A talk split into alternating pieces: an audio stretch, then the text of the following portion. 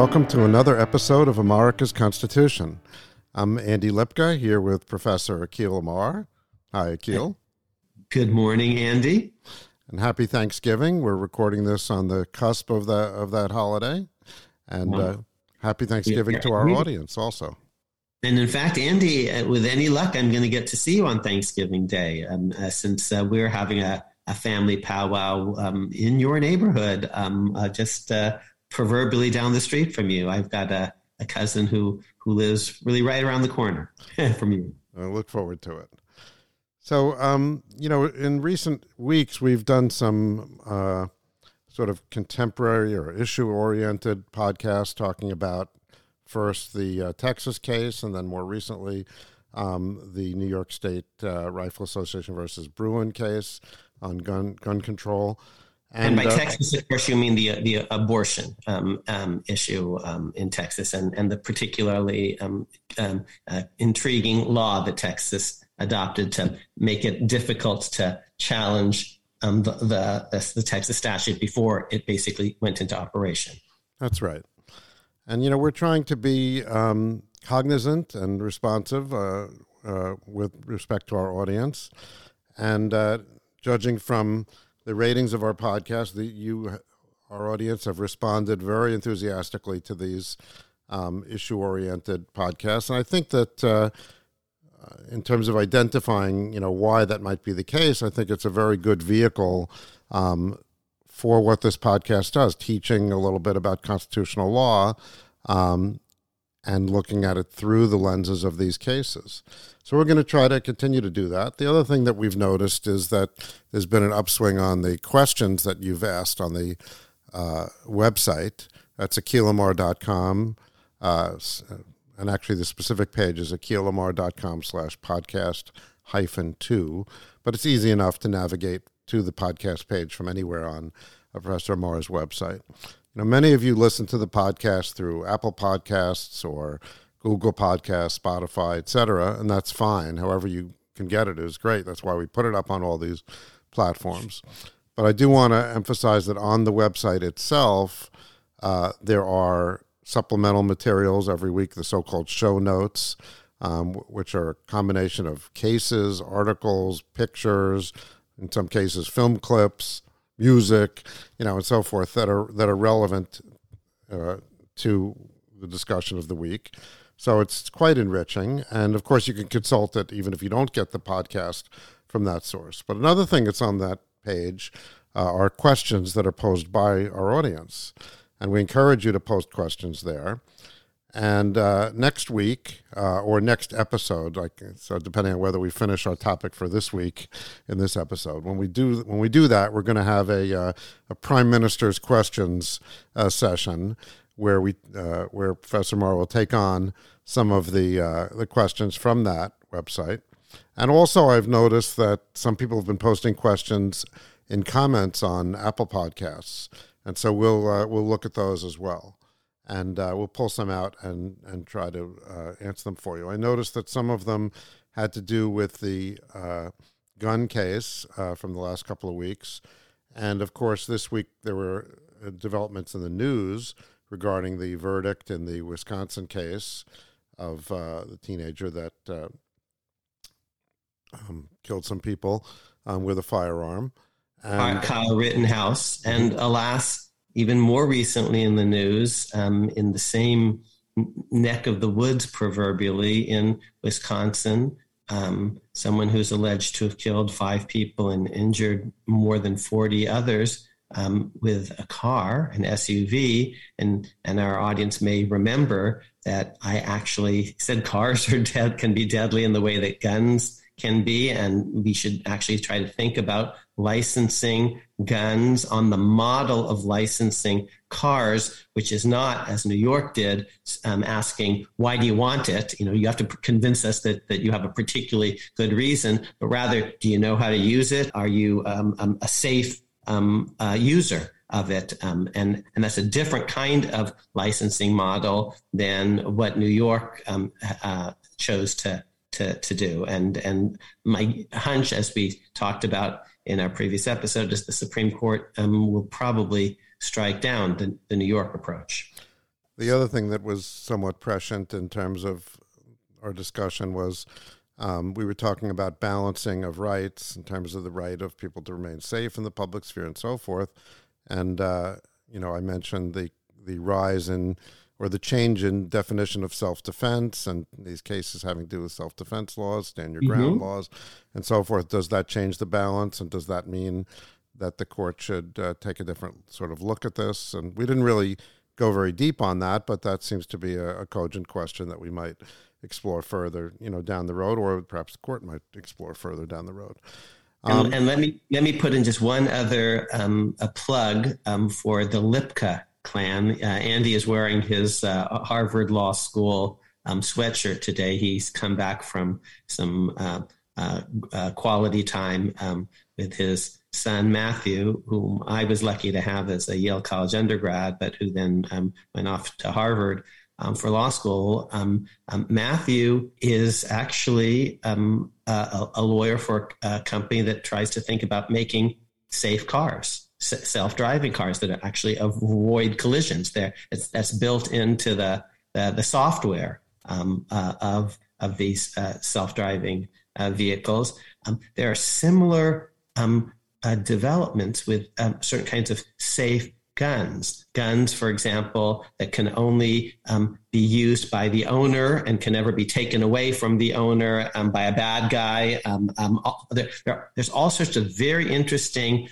gun technology um, that is not altogether different, actually, Andy, from some car technology. Actually, also the question of autonomous vehicles, self driving cars, which my son is involved with, uh, as you mentioned, actually leads us uh, into, in, in, one way, into our topic for today. So we were um, thinking about what sort of cases we might discuss. And of course, earlier we mentioned the, the Texas law, which, te- which purports to regulate abortions. And that uh, the Mississippi case is coming up, which uh, also is going to look at a Mississippi law, which if uh, upheld, might have an impact on Roe versus Wade, and the question of the weight that's that should be given to precedent, the Supreme Court's earlier um, rulings um, on this topic, is is an interesting topic, and so we thought we would do an episode on uh, how you can think about precedent, sort of a primer on precedent. And now, how does this relate to self-driving cars? Well, now, I, I was wondering that. I, I, I, knew we were going to talk about precedent, right. but but I had no idea, Andy, it, it connected to Matthew and self-driving cars. Well, it's this is not so much a question of judicial precedent as legislative precedent, so that um, you know there are laws on the books that regulate cars, and they say, for example, you should have an airbag, or you should have mm. a window, you know, or you should have a windshield wiper, or you should have a mirror and so forth. Well, the uh, the car that uh, Matthew's company Nuro makes is uh, a delivery vehicle. So there's no driver like most autonomous vehicles, but there's also no passenger. So it's not there's no place for a human being in the car. Um, so the therefore you don't need an airbag, you don't need a mirror, you don't need a windshield or a window, and all these things add weight and complexity to the car but you're required to have them because the law of the law. So um, you know they're they're if you will weighed down by these these legislative precedents, and so how might they deal with that? Well, you could pass a new law, or you could modify the existing law, or you could reinterpret the existing law. So these are, are, are different ways of thinking about how one might deal with and you know sort of uh, inconvenient law that's on the book. So now, this yes. is not the same as court precedent, but some of the same issues, you know, can oh, can arise. Oh, as we're going to talk about, um, it might be almost the same if, because um, uh, you said um, you used the phrase legislative precedent. You could have meant one of two things. One, the statute. Okay, there's a statute. You calling that legislative precedent, and statute is really clear and explicit. Okay, and and it's about cars that um, uh, in the uh, 1.0, which the legislature imagined would have human beings in it and need all sorts of um, weight and, and, and, and safety uh, um, weight actually protects the, the, the the occupant, and and airbags and all sorts of other things protect the occupant. But if the statute is really clear, okay, then maybe you're just going to need a new statute. But suppose the statute wasn't so clear, but it had been interpreted in various ways by courts. Can the courts ever just, in effect, modify their earlier interpretations, which are called statutory precedents? So we're going to get into to, to all of that. Um, and um, would it ever be permissible for a very adventurous or creative judge, a willful judge, a critic might say, to say, actually, the statute's utterly clear, but we're going to actually say cars must have the following features um, uh, windshield wipers and seatbelts and airbags and a certain you know weight. We're just going to call this thing not a car okay, within the meaning of the statute. So yes, the statute continues to apply. Oh, but it doesn't apply to, to Matthews Company because they th- those aren't cars. Those are those are schmars. Those are um, delivery vehicles. Those are carts. Those are carriages. You know, w- whatever. Yeah, in fact, and then if if that took hold, if the public kind of accepted that and it was workable, then you could see an, uh, a scenario under which the legislature encodes that and and, and passes a, a, another statute that says here's a new definition, here's a new class of vehicles, you know, the schmars, and and here's what you know characterizes them, and here's how they're regulated. And in fact, that's exactly what my son's job is. He's the head of policy um, for Nuro, and he um, in the in the short term looks to have exemptions from the existing law, but in the long term hopes to have a new class of vehicles that is that is more appropriately defined um, for for these this new generation. So the facts on the ground, literally in this case, you know, have changed, mm-hmm. and and that can cause a change in, in the law. Now, when we and we're going to talk about how that's also true if we just focus on um, court rulings, um, aka precedent. So, so that's what we're going to talk about in this um, episode, um, and, and we'll see how far we go. Whether, as you know, as as off, is often the case, we end up uh, needing two two episodes to really um, cover the the issues. But yes, what we're offering today, um, uh, uh, uh, audience members, is a primer on precedent uh, with a particular eye toward um, the Mississippi abortion case that's going to be um, uh, before the court very soon, um, which in which much of the conversation will be about a precedent called Roe versus Wade and um, and uh, other precedents in the line of cases that that Roe spawned. Okay, so then.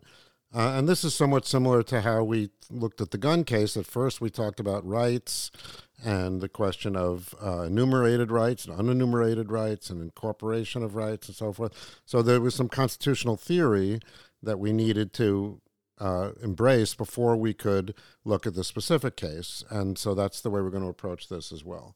So, um, are there different kinds of precedent? How do we think about precedent? Yes. Um, there are many distinctions that need to be made. We've already hinted at some of them. Let's first talk about um, three big categories of precedents. Um, precedents about um, what I'm going to call sometimes case law or judge made law or common law. That's one category. Precedents about statutes and administrative regulations. That's another, like, like glossing the, the, the automobile statute that Congress has passed or interpreting it um, in, in court in cases. And um, so that's the second category. First is um, uh, case law, common law, judge made law, and I'll explain what that means a little bit more in just a, a moment. Second category is administrative regulations and statutes that generate judicial interpretations of them, precedents about statutes and regulations. And third, what our audiences may be most interested in, um, constitutional precedents, uh, cases interpreting and implementing and um, uh, uh, defining the meaning of various constitutional provisions. So those that's the first distinction I, I want to make, or actually, you know, a tripartite distinction. Um, now, let's, let's look at each one in isolation. Um, our audience, I'm sure most of them have probably heard the phrase common law or the phrase case law. Sometimes they've heard of judge made law or Judge fashion law. What does that mean? Here's what it means that going back to courts of England um, for um, centuries, um, certain legal issues have been decided when there's no statute anywhere in the neighborhood. Um, they're decided by judges um, coming up with um, reasons why in a civil suit the plaintiff wins or the defendant wins. Uh, let's say it's a it's a, a tort case, um, a, a, libel um, case, an, uh, an assault case where the defendant, um, where the plaintiff says, you know, the defendant um, punched me in the nose. Um, it's not, not a criminal case yet, just civil cases, a contract dispute.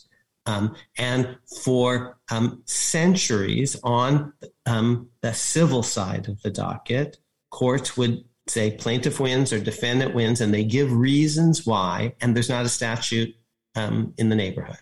Um, um, and so, what were their uh, decisions based on? Custom, um, tradition, common sense, um, what would make sense going forward. The legislature back um, in jolly old England didn't pass um, as many statutes as legislatures often do um, today. So courts resolved disputes between private persons, man and man. It's sometimes said this is sometimes called private law between two individuals by um, coming up with reasons which, uh, over the course of, of many different decisions, accreted into rules of thumb. Um, here's um, what counts as a libel, um, and then they um, here are the, basically the elements of a libel, of a, of an assault, of a trespass, um, of um, um, and these are all sorts of common law categories: detino, detinue, trover, replevin, um, assumpsit, a breach of contract, um, and all um, and the like. And judges are coming up with their own reasons and rationales and gradually modifying them. That's on the civil side. Believe it or not, the um, courts in England um, did the same thing on the criminal side. There, um, not every uh, instance of of criminal liability and punishment was um, undergirded by a statute. Courts on their own put people in prison, convicted them of crimes, and the courts themselves were actually generating the definition of, of the criminal conduct. And, and again, if you're a hard boiled, what's called legal realist, you say courts are making up the law.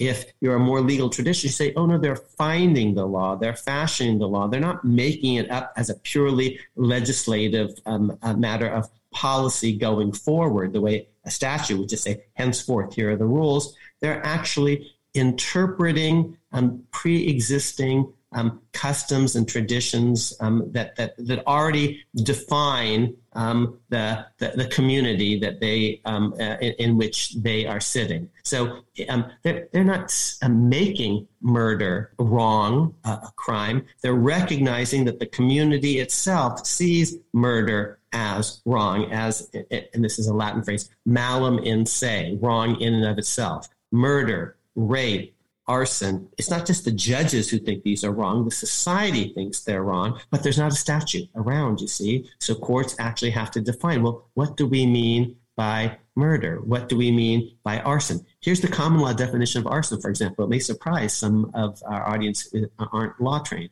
At common law, arson is setting fire to a dwelling place at night. That's the common law definition of arson. And there are common law definitions of burglary and larceny uh, and murder. And then as further cases come to uh, the court, they actually sometimes need to qualify and, and modify that. Okay, um, um, well, th- this was an intentional taking of life. Let's even imagine with premeditation. Um, but it was a self defense situation. You talked about the Kyle Rittenhouse verdict or something. Are we going to recognize certain defenses to um, presumptive criminality? a defense of self. What if it was not self defense, but defense of others? You saw um, A was about to kill B, and Good Samaritan C leaps in, uh, protecting victim B, but does so um, in a manner that committed an assault or a battery, a, uh, against um, the assailant A. Okay, that's not self defense. This is the Good Samaritan C leaping in. That's defense of others. Oh, I set fire to a dwelling place at night,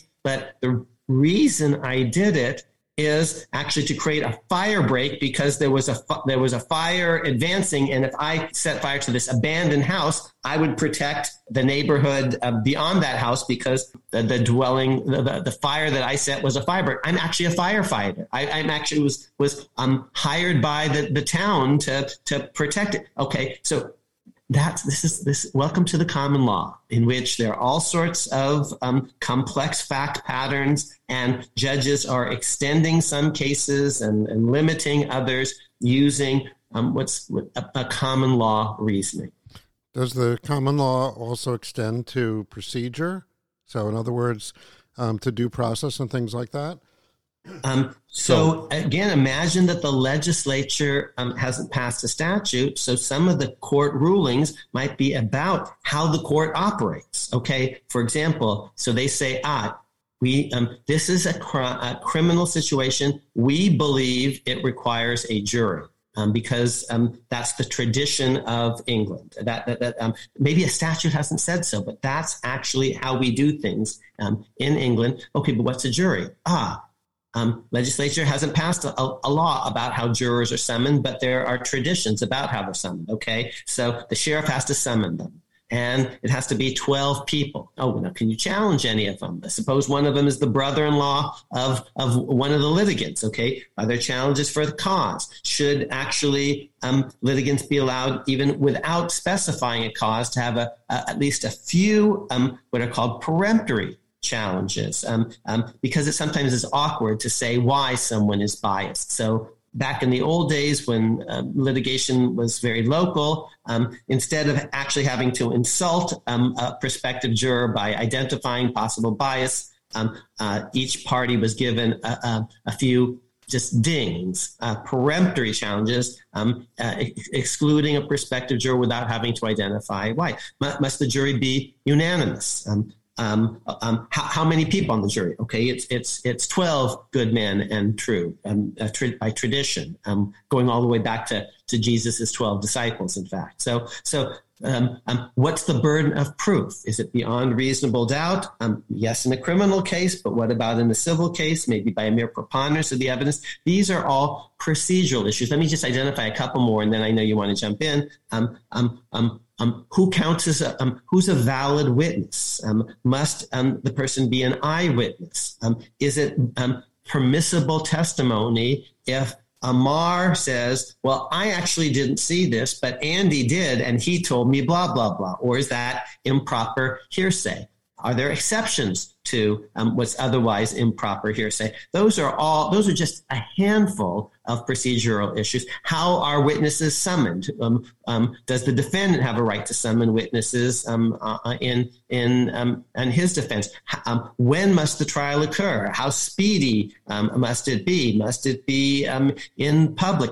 All sorts of procedural issues. No, um, um, and let me just finally just identify what we might think of as procedural versus substantive, which is a big distinction in the law, has many implications. It's used in different contexts with slightly different uh, functional definitions. But for this purpose, substantive law is the relationship between human beings in the real world, between man and man. You know, if you punch me in the nose, you know, that's um, a, a, a, tort, unless you, and, but maybe you have a good reason uh, for it, because I punched you first or something, and, and it was self defense. So the relations between human beings, man and man, um, in the, the, let's call it the real world, or between uh, people and government, um, between people and government, that's sometimes called public law, between individuals, that's sometimes called private law.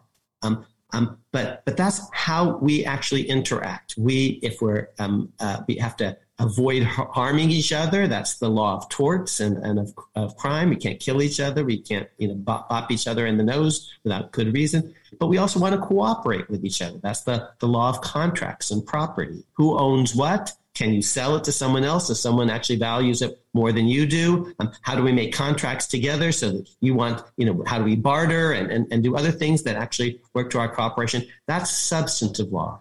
Um, in the real world, between governments and individuals, and between um, private persons. What's procedural law?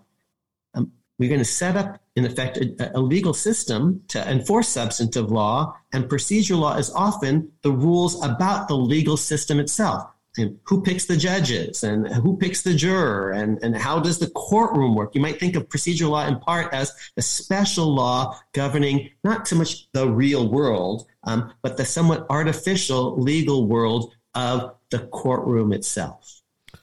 So in, in terms of the common law um, it sounds like the common law descends from tradition is what yes. you're saying.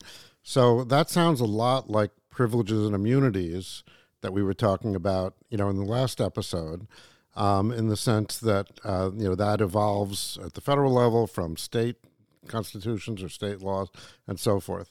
Um, does common law, in this sense, evolve further? Does, in other words, does it go from tradition to common law to statute to constitution to privilege and immunity, or or does it stop at the common law? Does it have to be encoded? Um, what kind of what's the natural history of?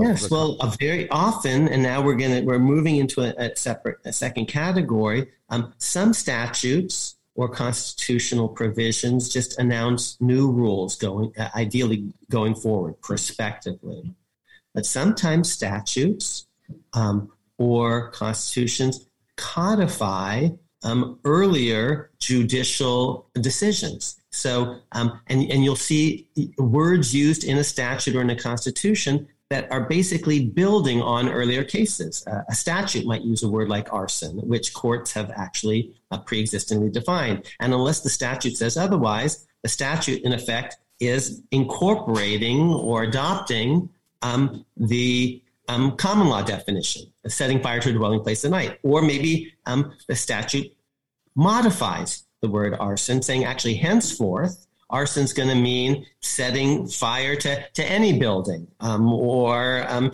a building or vehicle, you know, setting fire to a cart um, or to a wagon or something like that. So the statute could simply codify the common law or go beyond it. So might a constitutional provision. Constitution, for example, refers to habeas corpus. Now, habeas corpus had pre-existingly um, been um, uh, uh, a product of, of judicial uh, case law. Um, there were also important statutes codifying in England judicial case law. Very famous statute is the Habeas Corpus Act of seven, uh, 1679.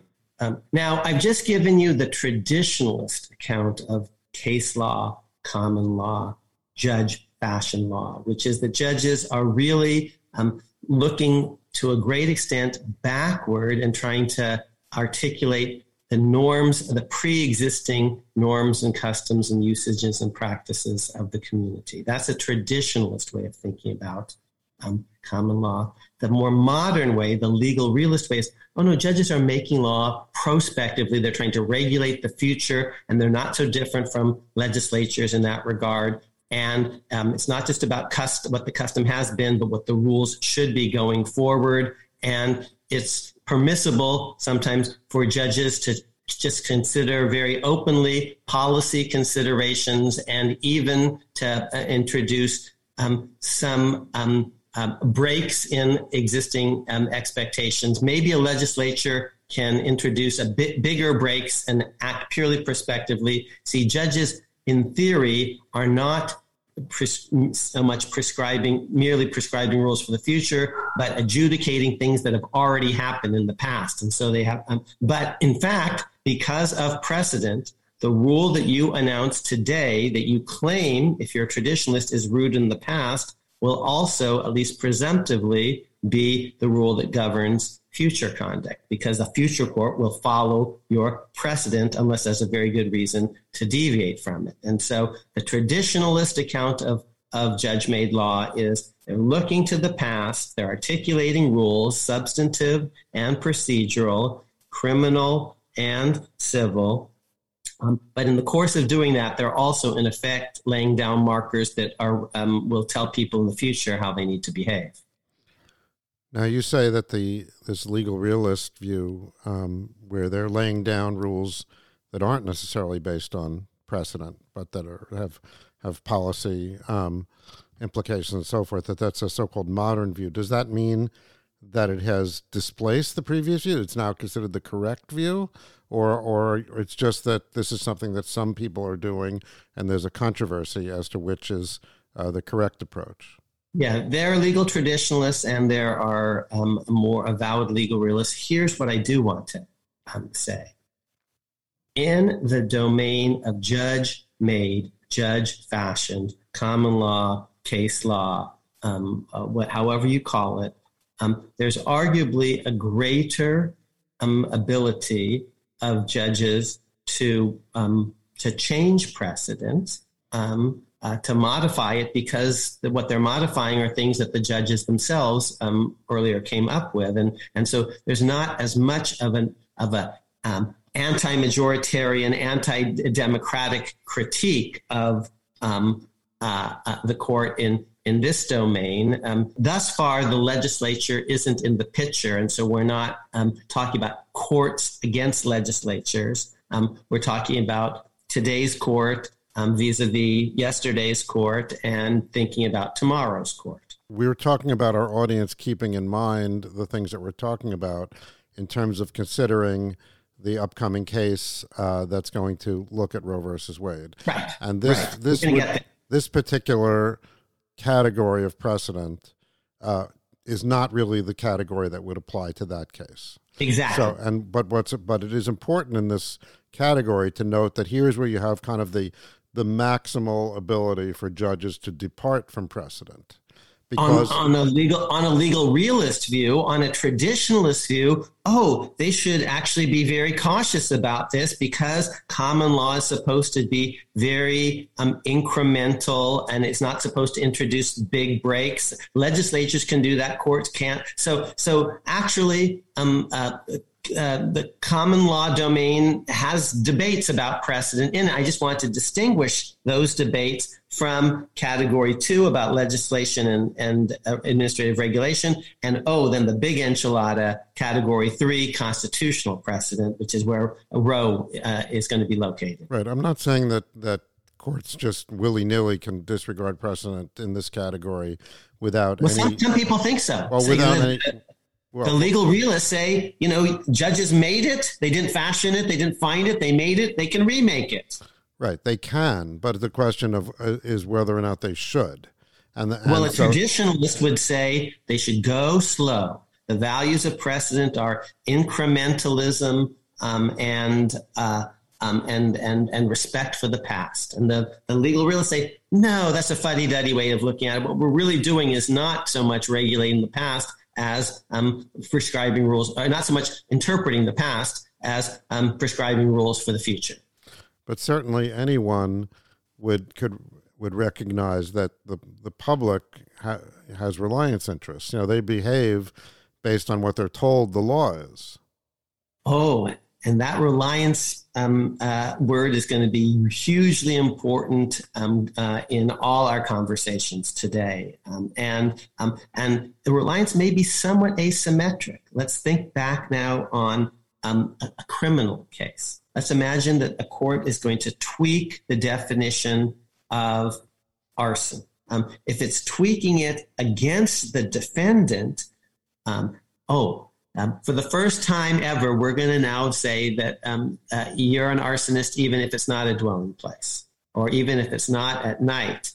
And you can say, "Oh, you know, I I never would have set fire to this thing had I known that, because um, I thought it was okay to do it in the daytime. I thought it was okay to do it to non-dwelling place." And the answer to that it might be, um, "I relied on that," um, um, and that would be different than a, a ruling tweaking um, the definition in the defendant's favor. Now, what you could say, even if you're ruling against the defendant, is a nice try, but no.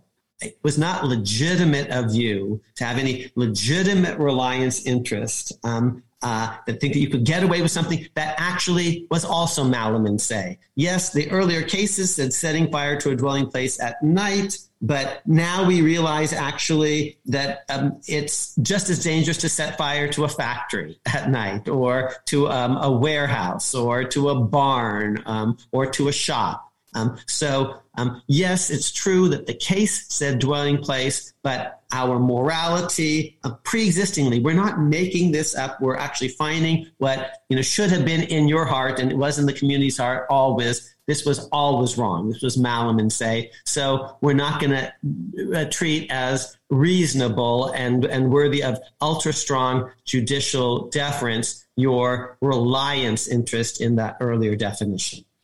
So before we leave the, the question of common law and move to uh, the next category here, I'm interested in exploring for a moment what happens to the common law when we move from Britain to America. Um, and and part of the reasons I'm interested in that are um, these are British citizens, British subjects that are that are moving here. So you would think that the traditions are roughly the same, you know, at least at the beginning. They may evolve based on any number of, of reasons.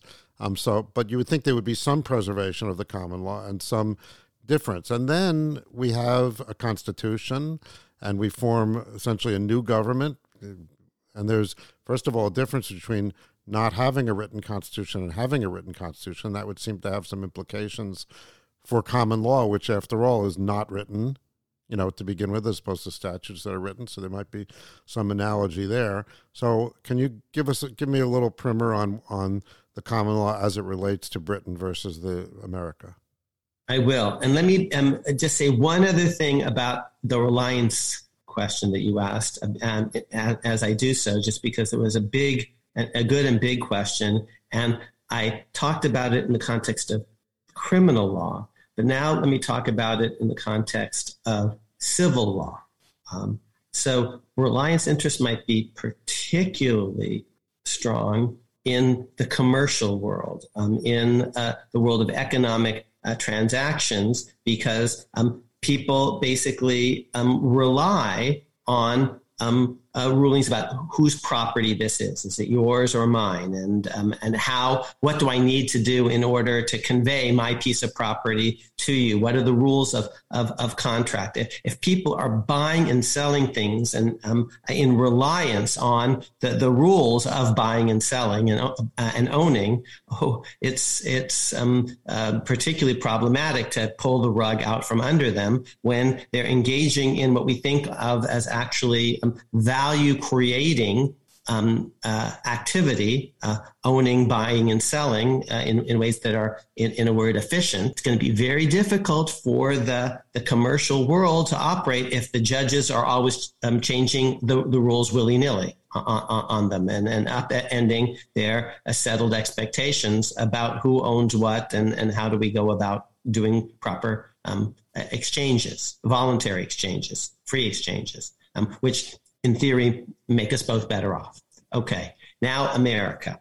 You're right. America begins as um, British colonies. That's how my new book begins. Um, Act one, Scene one is America in 1760, and these are um, very loyal and happy British subjects toasting their new king, King George III. We have American courts, and they're largely they're filled with amateurs. They're not nearly as many law trained folk in America as there are in England, which has a, a, a bigger um, class of, of basically aristocrats and noblemen who um, have le- leisure and, and, and basically become more expert in law. They become justices of the peace and, and other things. And you have um, inns of, of court and a, a, more elaborate legal bar and legal system in England. But now America, what's it going to do? It's, it's a wilderness. It's a more rude um, land. American British colonists begin by basically following British rules um, uh, as best they can, but they adapt them to local circumstances because um, um, maybe certain rules that um, make sense in, in Britain don't make sense given uh, the American wilderness, uh, for example. I'll, I'll tell you something that, that happens much later um, in, in the story, but it's an illustration of the basic concept that, um, uh, that Americans adopt from the beginning, which is basically we're going to apply all the British rules that make sense in America. Um, now, here are some things that they don't think makes sense. Britain, for example, um, has an established church, and some of the, the, the uh, uh, Anglican Church and some of the Americans are actually dissenters. And when they come to New England, they don't want to ap- apply certain uh, British ecclesiastical rules. So they um, and do they have permission to do that. Oh, in some colonies they do. Rhode Island, actually, the crown um, authorizes certain a certain experiment in religious toleration. Um, I'm not sure Massachusetts quite has been completely authorized to do it, but they do it anyway. So they some they simply don't apply some uh, British rules, or they modify them in application. What counts as blasphemy, for example? Blasphemy is a, a common law concept, a British concept, but maybe it doesn't apply. Um, um, the, the, the, colonials don't quite uh, apply it um, in in the same way. So sociologically, they're different, um, and, um, um but there are also physical differences. Um, this is a um, an example from later in American history. In Britain, the rules of admiralty of ship law. Britain is very much a seafaring nation. It's very proud of its of its navy. And that's its its its great um, historic um, uh, strength is its, its and pride and joy is its navy, both commercially and militarily. Um, it rules Britannia r- rules the, the waves pr- proverbially.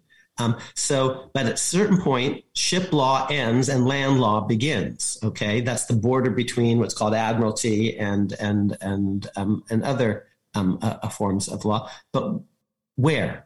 Okay. Well, Britain has a rule. Admiralty law only extends to um, waters that rise, that, that are tidal, that rise and flow with the tide. So the ship, when it's at sea, is governed by Admiralty law, but also as it navigates up the Thames, uh, because the Thames actually uh, rises and falls with the tide.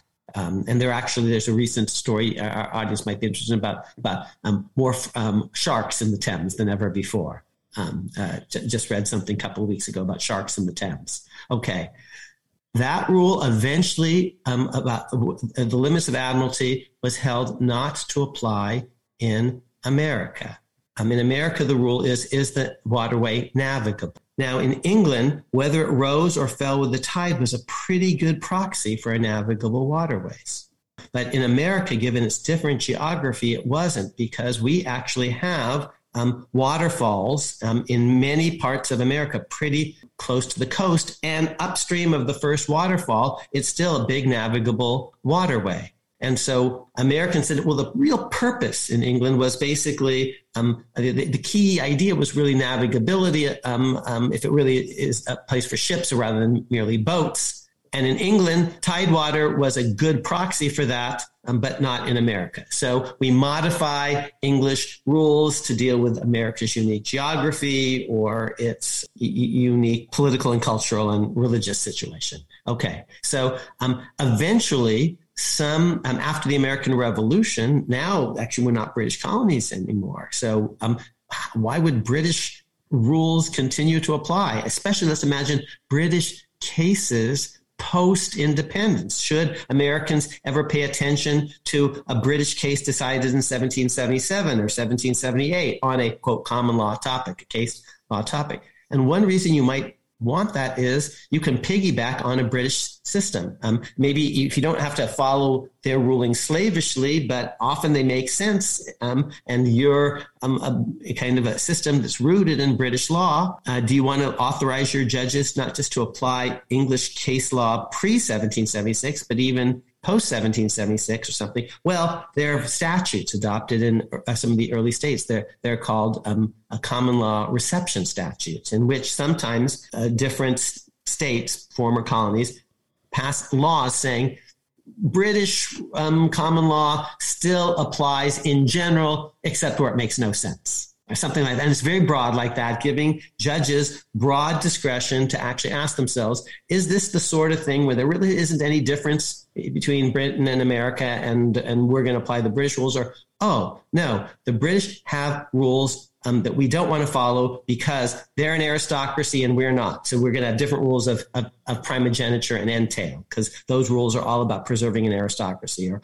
oh, um, their geography is different on on um, uh, tidewater. Oh, their um, um, uh, a culture is different. They have an established uh, Anglican church, and and and we don't um, here in um, Massachusetts. Um, we have actually um, an established congregational church, or we have no established church um, in in in Virginia after a certain point. So um, during the American Revolution, there's a big debate about how much British common law continues to operate in America. Okay, but that's all this category of of of um, common law, case law, court made law, court fashion law, judge made law. Now, here's one other really big wrinkle. I told you that in Britain, there's a common law both um, uh, on, in civil law, torts, contracts, property, and in criminal law, murder, rape, arson, robbery, burglary, larceny. Um, and I told you that in America, um, we have common law, um, both civil and criminal. There is an American, there were common law arson prosecutions um, in America. But here's a key difference. After the Constitution was adopted, uh, a landmark ruling eventually emerged saying there is no federal common law of crimes. At the federal level, Congress has to pass a statute making something criminal. State courts are allowed to recognize criminality, even when there's no state statute for arson, for murder, for, for rape, but federal courts are not. This is discussed in some detail in the new book, uh, The Words That Made Us. Um, it's connected to a big debate about the Sedition Act, because here's a little background. In 1798, Congress basically made it a crime to criticize Congress. John Adams signed into law that statute that also made it a crime to criticize John Adams. And critics said, this sucks. You know, you, you guys can, uh, incumbents can criticize challengers, but challengers can't inc- criticize incumbents. The Federalists can criticize their critics, but the, the Jeffersonians, but the Jeffersonians can't criticize the Federalists. Actually, it's a crime to criticize the president and Congress, which is Federalist controlled, but not to criticize the vice president, who happens to be Jefferson. Okay, they see all these rules are bogus um, and they're repressive. And one of the Federalist arguments is, oh no, these aren't repressive. These are actually um, um, uh, gentle rules because these are actually less punitive than the common law of sedition. So they're, they're actually softening the common law in, in certain uh, technical uh, details. Um, and the Jeffersonian res- response is no, the baseline in the absence of a federal statute would not be a federal common law of sedition. It would be nothing at all. There is no federal common law of crimes. Maybe on the civil side, we can have a judge made law, but not on the criminal side. So eventually, in the election of 1800, Jefferson actually beats Adams um, in part on the Sedition Act question. He's also helped because the three fifths clause um, adds some extra seats to, um, to, to, to his coalition because he mainly wins in the South. Okay, he wins, becomes president. He puts new people on the court, Supreme Court, because that's what you get to do when you're president. And eventually, in a landmark decision called um, United States versus Hudson and Goodwin, announced by Jefferson's first appointee on the court, in fact, Justice Johnson, um, the court says there is no federal common law of crime. So you can have federal common law, but not on the criminal side. You can have state common law of crimes um, and um, and state common law in in in uh, torts and contracts and the rest, but there's no federal common law of crimes. And here's why: because we're different from England. And, and, so remember, it's kind of like these, you know, um, what make what English rules make sense in America. Because in, in England, there's federal um, common law of crime. Excuse me, there's common law of crimes. But England isn't a federal system. England doesn't actually divide its legal regime between the central government and and um, uh, provincial uh, and, and, and local governments. It's all one unified system. In America, what used to be basically um, British power um, is divided in America between the national government and states. And um, so, what America says is given that division, when it comes to putting people in prison, maybe states can do it on their own through judicial decisions, but we don't want to let federal judges do that on their own. Why? Part because they're not directly elected, some state judges are, but also because this connects to custom. In Britain, in states, why does something become criminal? Because it's it's customary to do so. But in America, maybe there's not actually a national custom. Things might vary from locality to locality. States should decide what violates local custom, um, but um, there is no custom of, of the nation. Relatedly, there's always an issue above and beyond whether something should be criminal, whether it should be a federal crime, as in the expression, do you want to make a federal case of it? And nothing should be a federal crime unless the federal legislature has agreed to it, um, including a body, the Senate, representing state governments as such. So um, maybe there should be criminal liability. States can handle that. But for there to be federal criminal liability, especially in the states themselves, um, a, a, federal law uh, to, that, that, for example, it's a federal crime to, to kill a postmaster, a, a, a, post worker or something. Um, well, the argument would be why not just count on the rely on the murder laws of uh, um, common law and statutory of the relevant states. So if you're going to create federal rules, especially if they apply, you know, within the boundaries of states, federal criminal law, actually there should be federal legislation, and federal courts shouldn't do that on their own. Um, and and this was um, uh, crystallized this debate um, by the Sedition Act, in which the Jeffersonian said, "Listen." Um, punishing um, people who speak out against government criminally is a very dangerous business. Maybe states can do it, but the federal government shouldn't be allowed to do it until Congress actually explicitly passes a law. Now, they did pass a law, um, but don't, um, and John Adams did sign it, but don't think that this is a liberalization in any way, because without that law, there would be no federal criminal liability for sedition. There wouldn't be a federal common law liability for sedition. Very interesting, and yeah, you do cover that in depth in the in the book in United States versus Hudson Goodwin. I don't think I've read any much about that elsewhere, so I think it's one of those things that your book uh, offers that's fairly new. Um, yeah, if I could just put in that, just a little plug. Um, uh, almost no one who teaches constitutional law writes about the uh, mainstream constitutional law writes about this, or even teaches it in a first year con law class. Um, um it's it's just not covered and it's actually really important.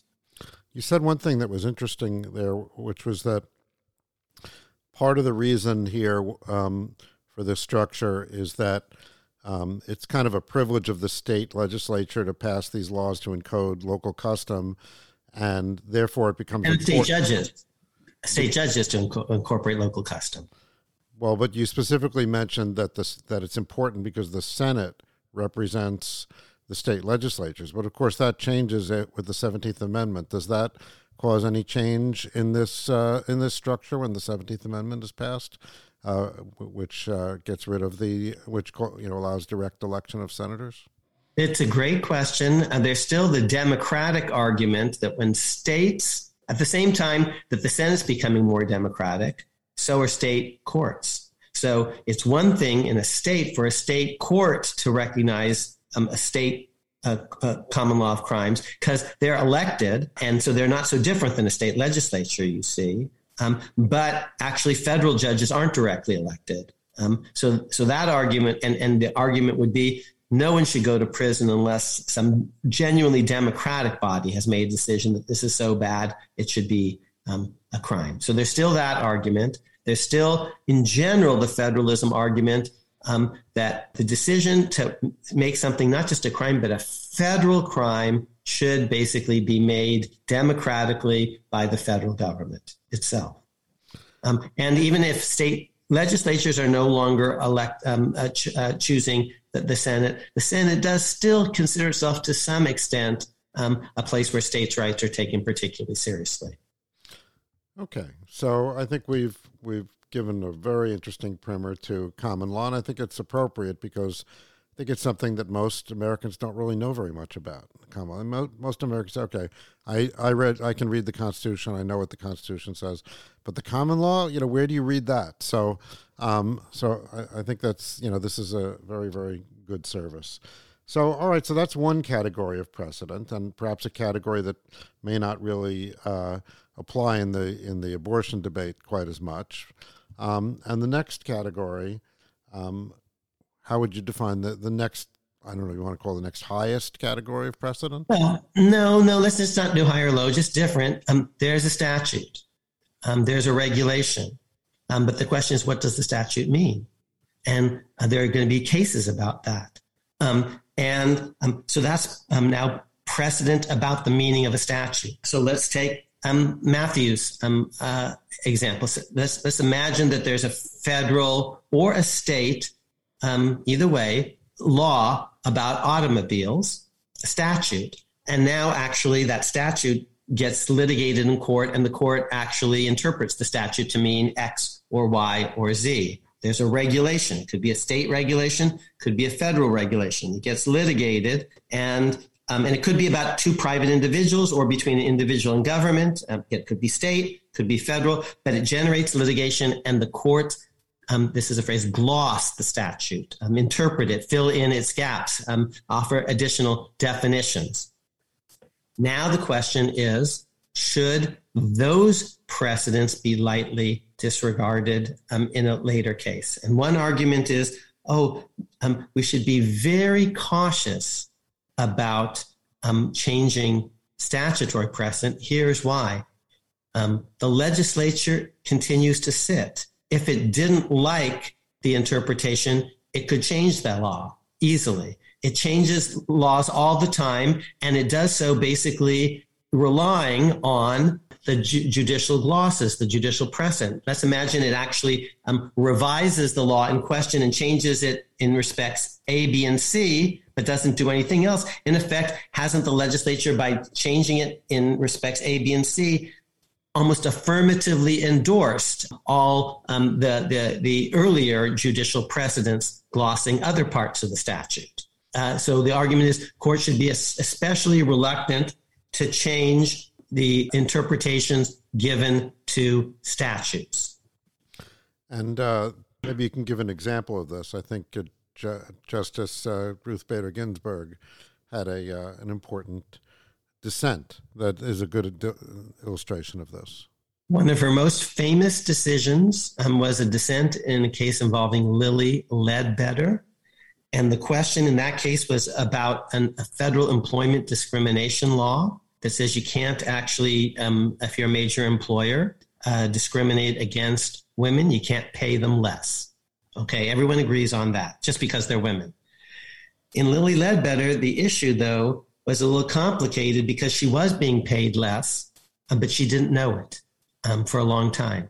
Just to simplify a little bit uh, the facts of the case, let's imagine she she just was on the day she was hired, she gets paid less than the man, let's say by thirty percent, but thereafter every year. Um, both she and the men get the same annual four percent um, uh, salary increase. So maybe what she knows for year after year is just she's getting the same, you know, uh, salary increase. Um, she, it seems that other people are getting, you know, um, but what she doesn't know is she started out at a, at a lower base just because she was a woman. Okay. And the question the Supreme Court in the Lilly Ledbetter case was, um, uh, is it too late to complain about it a way later? And the Just Supreme to be clear, Court. It's not. This is not a constitutional question. It's a, it's based on a statute that says that the Congress passed a law that says you can't discriminate employment on right. the basis of gender. Right, and and this statute actually here's another way of saying it's clearly not a constitutional issue. It's about private employers, and the mm-hmm. Constitution regulates in general the government. So this is just a statute. Um, in my terminology, regulating, I called it man and man, but now we're talking about you know company and woman or something, or and um, and the the statute has a whole bunch of words, and the court interprets some of them in a way that actually isn't very generous to Lilly Ledbetter. And uh, Ginsburg dissents, and her dissent is aimed, aimed mainly at the legislature, saying you should change this rule. And the legislature does change the rule going forward. Um, but here's what it doesn't do it doesn't change all the other rules of Title VII. So when it changes the rules about uh, when people like Lilly Ledbetter have to complain, it's actually known as the Lilly Ledbetter Act, this modification of the statute. Um, and she testifies, I believe, um, uh, about it and all the rest. It's a, it's a very prominent legislative action. You could say, yes, they changed this part of the law, and they made Ginsburg's dissent, in effect, the um, the rule going forward. But haven't they, in so doing, in effect, um, approved all the other judicial uh, precedents, glossing other parts of that statute? Um, and so, even if Ginsburg dissented in those cases, the court today shouldn't adopt Ginsburg's dissents in those cases because um, even if Ginsburg was right when she said it, the legislature has actually, in effect, um, sided with um, the the anti-Ginsburg crowd, which um, prevailed in that earlier case. So, so when it comes to statutes or regulations, the argument is not absolute, but the argument is stare decisis, which is Latin in effect for standing by a decision or letting the decision stand. It's Latin for precedent. Precedent should be particularly strong when there's a statute um, and the legislature continually revises the statute and in the course of revising, in effect, approves all of the judicial interpretations except the ones it chooses to change. So I'm I'm just a little confused because if you said that uh, that Justice Ginsburg dissents, but the case is about interpreting what the statute says. So yes. that means that she disagrees with the interpretation of the statute. Right. Not that she disagrees with the statute, but right. she disagrees with the interpret. So then, why would she ask Congress to change the law if she's saying, "Here's what it says"? I disagree with what the rest of the court says. Brilliant question, because she understands that in the statutory domain, once she's lost today, she's basically lost forever. Because going forward, even if um, other justices change their mind or new justices come on the court, they're going to say, she was right. Too bad, so sad. It's precedent because she lost. And if, and if Congress wanted to change it, it could. And in fact, it, it did. But if it didn't change it, then it didn't want to change it. And so even if she was right the day she decided it, she becomes wrong thereafter because Congress, in effect, blesses by, by not acting or by acting uh, on other parts of the statute, but not this one, blesses that the majority opinion, even if it was a misinterpretation. Now you see the strength of precedent, even if, because you're absolutely right, Andy. We're not no longer talking about judges who made the case, um, who, uh, who, decided something um, earlier, and why can't they change their decision? We're talking now. There's a statute, and the statute. You could say it means what it means, and she was right about that. So we should go back to the proper meaning. Not in statutes. In general, you say even if she was right about what the statute did mean, she lost if Congress agrees with her, they can change the statute. But if they don't change the statute, they have blessed the misinterpretation. And going forward, it's the misinterpretation that applies, um, uh, not what the statute, quote, really, unquote, means, because um, um, uh, her dissent was right the day it was handed down. But too bad, so sad. So I think this is something to keep in mind as we go forward and look at the at uh, precedents based on the Constitution. Um, because- it, it, it is, and that is going to be arguably a difference here. Let me just um, on on statutes say one or two other things. Um, there are some statutes um, that are so um, vague, so short, and so rarely modified by the legislature um, that in effect all the rules are basically created um, by judges purporting to gloss them and, impl- and interpret them, but really coming up with all the rules. The classic example is the Sherman antitrust statute of 1890. It's just a few sentences. It says, you know, no conspiracies and restraint of trade, but from a certain point of view, all contracts restrain trade from it to a certain extent. And so um, the court generated all sorts of rules about what was and wasn't a violation of the antitrust laws.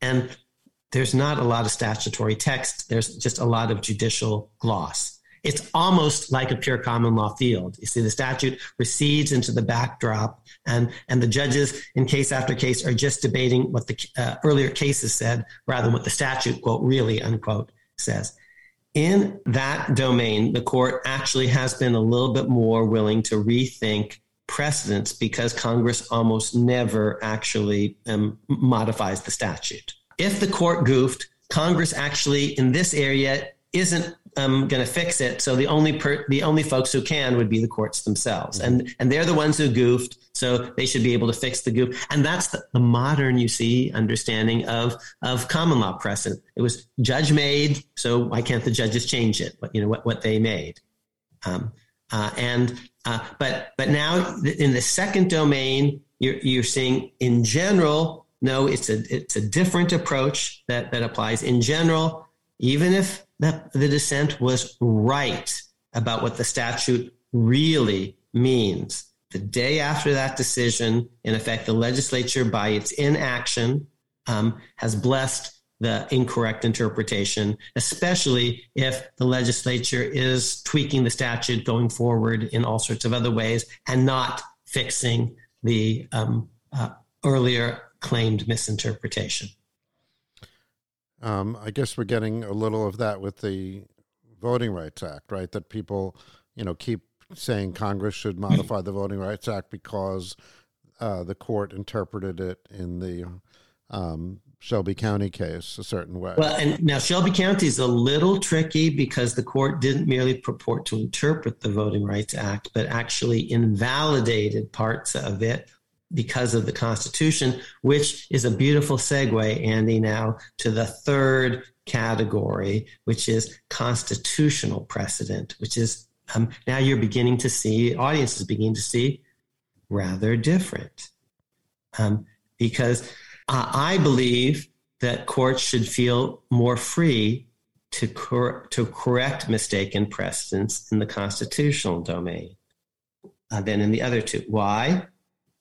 because here the legislature actually can't always merely correct uh, a misinterpretation um, because they misconstrued the court in this hypothetical has misconstrued the Constitution itself.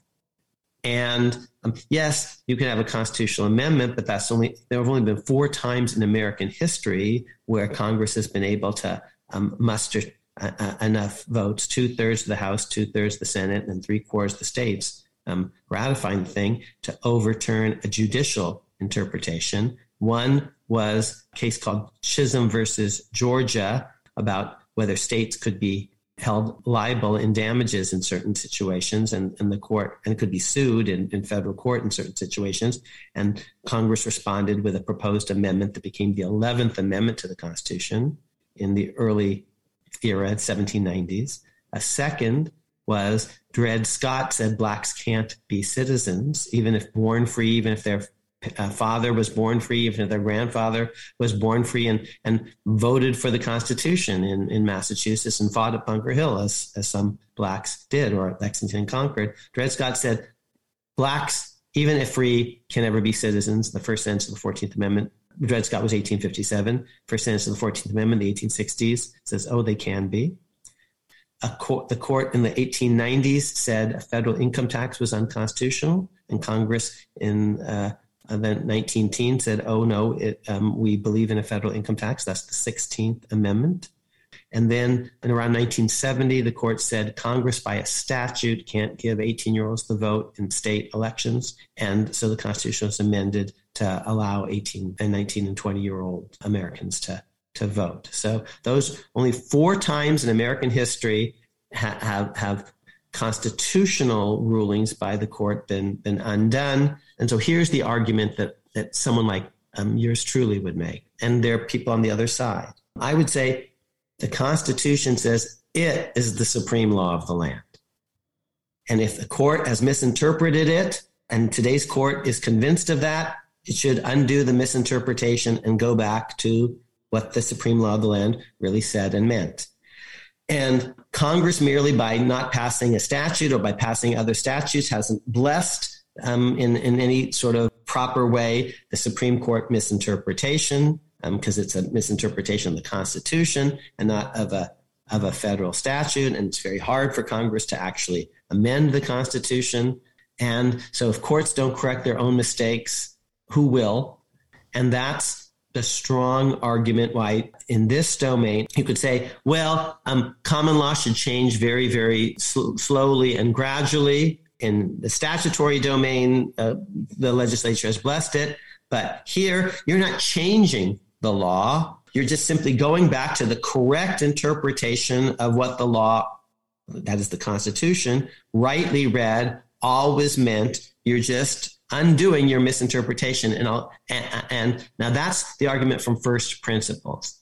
I'll now give you some precedent based reasons for being willing, if a precedent is really, really, you know, clearly wrong, overturning it.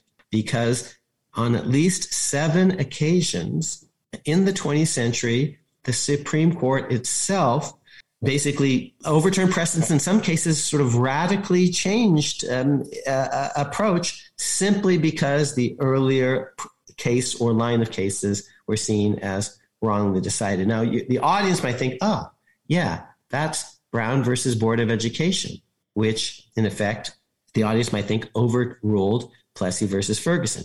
And, and here's the, the, the tension. The constitution says equal. It really does and Plessy actually, you know, winked at that. It didn't take it seriously. And so Brown now had a tough decision. Was it going to go with the case law, Plessy basically saying separate is okay, um, or was it going to actually say no, equal means equal?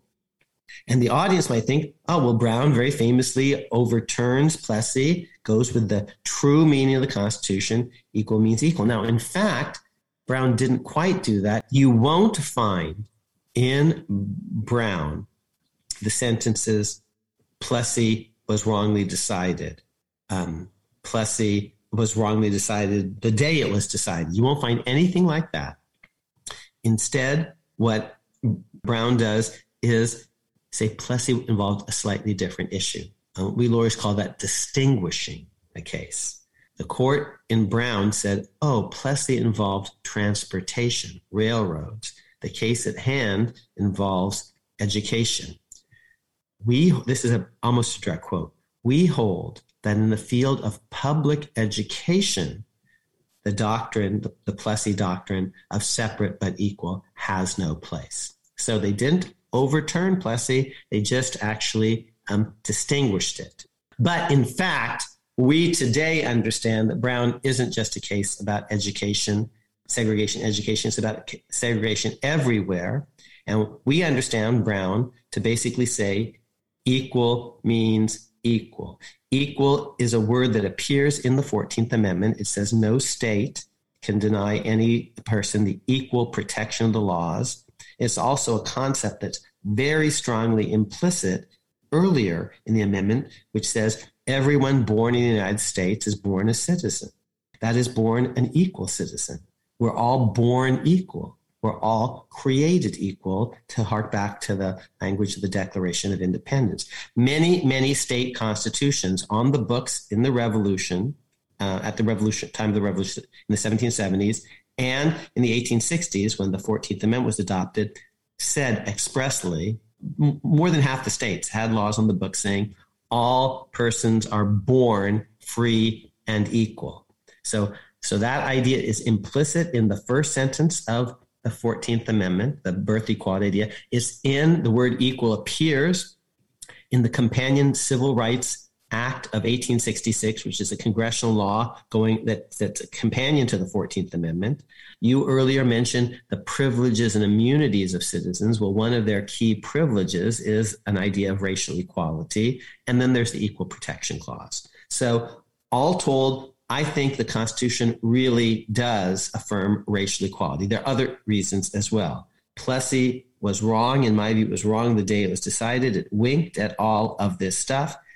But Brown, at the time, didn't quite say that. It just said Plessy was about transportation, and this case is about the case today is about education. But we now read Brown as if it said Plessy was wrong the day it was decided. No Jim Crow, no segregation in transportation in railroads or buses, but also not in education, not in beaches, not in golf courses, not in marriage laws. You can't, for example, prohibit interracial marriages. That's how we today read Brown through the prism of later cases. But Brown at the time didn't quite formally overrule Plessy, but there have been landmark decisions of the Supreme Court that simply overruled earlier cases, disregarded them, broke and broke sharply not gradually, not incrementally, not in a common law fashion, but sharply with precedent simply on the theory that the precedent was wrong. The Constitution says what it says and means what it means, and the earlier judicial um, uh, case simply got it wrong. Here are two or three that our audience will will have heard about. Perhaps the most famous that uh, just to an ordinary person is the West Virginia versus Barnette case from 1943, in which the court said that a state can't basically uh, require students to salute the flag. That's a violation of free speech principles to force people to, to, to pledge allegiance to a flag, to express a kind of political allegiance and opinion.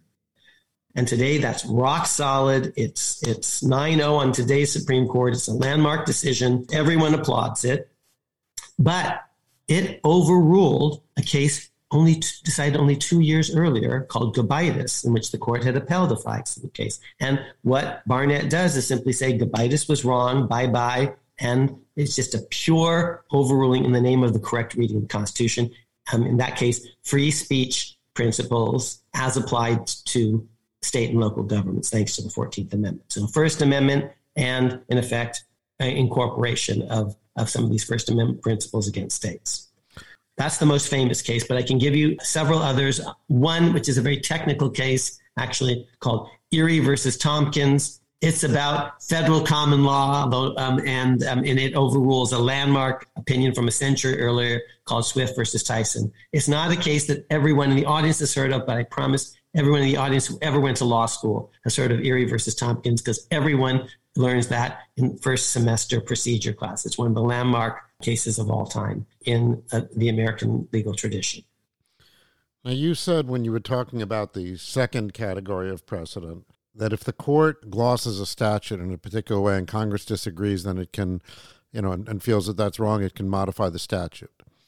Um, and that it's a little different in the case of the Constitution because it's difficult to modify the Constitution. But so that the, the way that the court can indicate its disagreement with an earlier uh, precedent is by overruling it. But um, so the it seems to me that if you're giving credence to Congress Congress's failure to overrule a statute um, and saying well that or rather a judgment by the court regarding the statute, and you're saying okay if Congress doesn't overrule the court's interpretation of a statute that gives credence to that interpretation.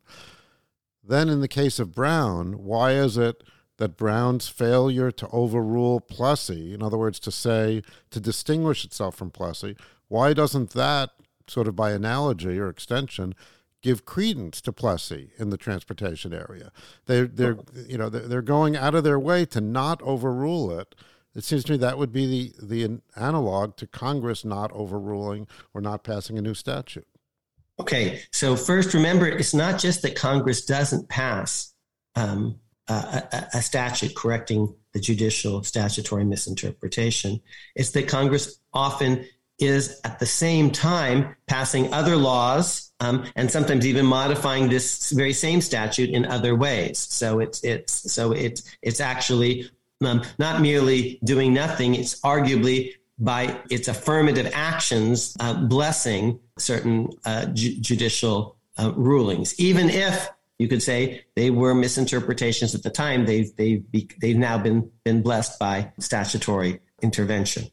Now, what the court did in Brown wasn't so much to bless Plessy as simply not to overrule it. It didn't go out of its way to say Plessy was rightly decided at the time. It says, in effect, we don't need to decide that. It is enough for today's decision to basically say that was a different issue. Everyone at the time actually, I think, properly read Plessy, I assume Brown as moving away from Plessy. And in fact, and this was a problem with Brown, the next year, the Supreme Court in a whole bunch of one sentence per curiam opinions without any reasoning at all, often without even oral argument, overruled or uh, struck down Jim Crow laws outside the domain of education. Brown said education, education, education, and the court said, oh, no segregation in public beaches. I just say two sentences. No segregation in public beaches, period, Brown, period. But Brown, did, Brown didn't say anything about public beaches. No segregation in public golf courses, period, Brown. And then another one, this is, this is all 1955, Brown is 1954. No segregation in public buses. Brown, buses is the domain of transportation. That's the domain of Plessy versus Ferguson. So, so pretty early after Brown, it became clear that the court actually was moving very sharply to overrule Plessy, but they didn't do so in the most clean and articulate and emphatic. It's pretty way. messy. I mean, have have they ever, you know, sort of cleaned it up? Today, it's pretty clear. Yes, the court has said on various occasions, including in an abortion case called Casey, that Brown, in effect, they, they say overruled Plessy and that Plessy was wrong the day it was decided. So you will see in modern cases uh, in the last 20 years the sentence Plessy was not just that Plessy was wrong, but Plessy was wrong the day it was decided. Now, I'm going to introduce a couple of, of, of more concepts here. Now, I, thus far, I've been giving the audience one way to think about constitutional precedent, the fundamentalist way, the originalist way. Um, and I'll say a little bit more about it, but it's not the only way. Um, my friend Elena Kagan believes much more strongly in precedent and its weight in constitutional cases than do I. And we're going to see that play out in a very big way in December in the Mississippi abortion case. She's going to want to place a lot more emphasis on Roe, whether or not it's right, simply because it's precedent. And I've just said, gee, um, I get that when it comes to a statute, because the legislature has, even if the, the judicial interpretation of the statute was wrong, the legislature has now affirmatively blessed it. I can even see in the, the common law area, if you're a traditionalist, you say, oh, judges should go very slowly and incrementally and should give a lot of weight to the earlier judicial precedent. But I say here, it's totally different because we're not dealing with common law judicial incrementalism. We're not dealing with the statute. We're dealing with the Constitution. And if the court got the Constitution wrong in case one, they should fix it in case two because we're not dealing with judge made law. We're dealing with what the people actually really did say in the Constitution, and we're not dealing with a legislature that can easily change it. And I've made a couple of arguments. First, I've said the Constitution itself says it's the supreme law of the land, not precedent. That's the supremacy clause. Now, from a certain point of view, that's circular. I'm saying the text trumps because the text itself says so, but at least it's not contradictory. Yes, I'm appealing to the text to establish the primary, primacy of the text. So that's one argument. I've made, I just made another kind of big argument. The text came from the people. I made a democracy argument, um, and it shouldn't be changed unless the people themselves amend it. And and they haven't, um, and and and and merely by inaction, they haven't blessed what the court has done. So if the court misinterpreted what we the people really did say, it should go back to what we the people really did say. And and if we want to change it, we can amend it ourselves, but the courts shouldn't do that on their own. So that's an argument from democracy. Another ana- uh, argument would just be standard garden variety judicial review. Courts all the time say, well, Congress passed a statute, but the statute's inconsistent with the Constitution. The Constitution should tr- trump a statute. So we go with the Constitution. Well, same logic right back at you, my friends on the court. If the so if the legislature gets it wrong, you invalidate what the legislature has done. That's judicial review. But if the court has gotten it wrong in an earlier case, you should invalidate that. If the Constitution is superior to a statute, it's also superior to the judiciary. And so the very deep principles of Marbury versus Madison of constitutional supremacy apply here as well. Now I've made another argument. Okay, those are arguments of an originalist kind of sort, text, history, and structure, sort of uh, fundamentalism. But I made a different argument. Precedent itself authorizes the overruling of a wrong, uh, an earlier precedent merely because it was wrong the day it was decided.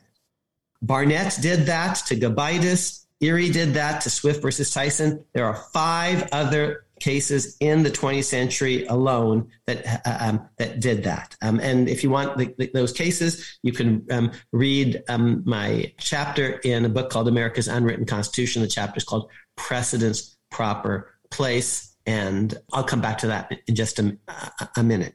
Now, does that mean that precedent has no weight at all in Amar's world? On the contrary, there are all sorts of things that we haven't yet begun to talk about, where even in the constitutional domain, we have to talk about reliance interests, which are important.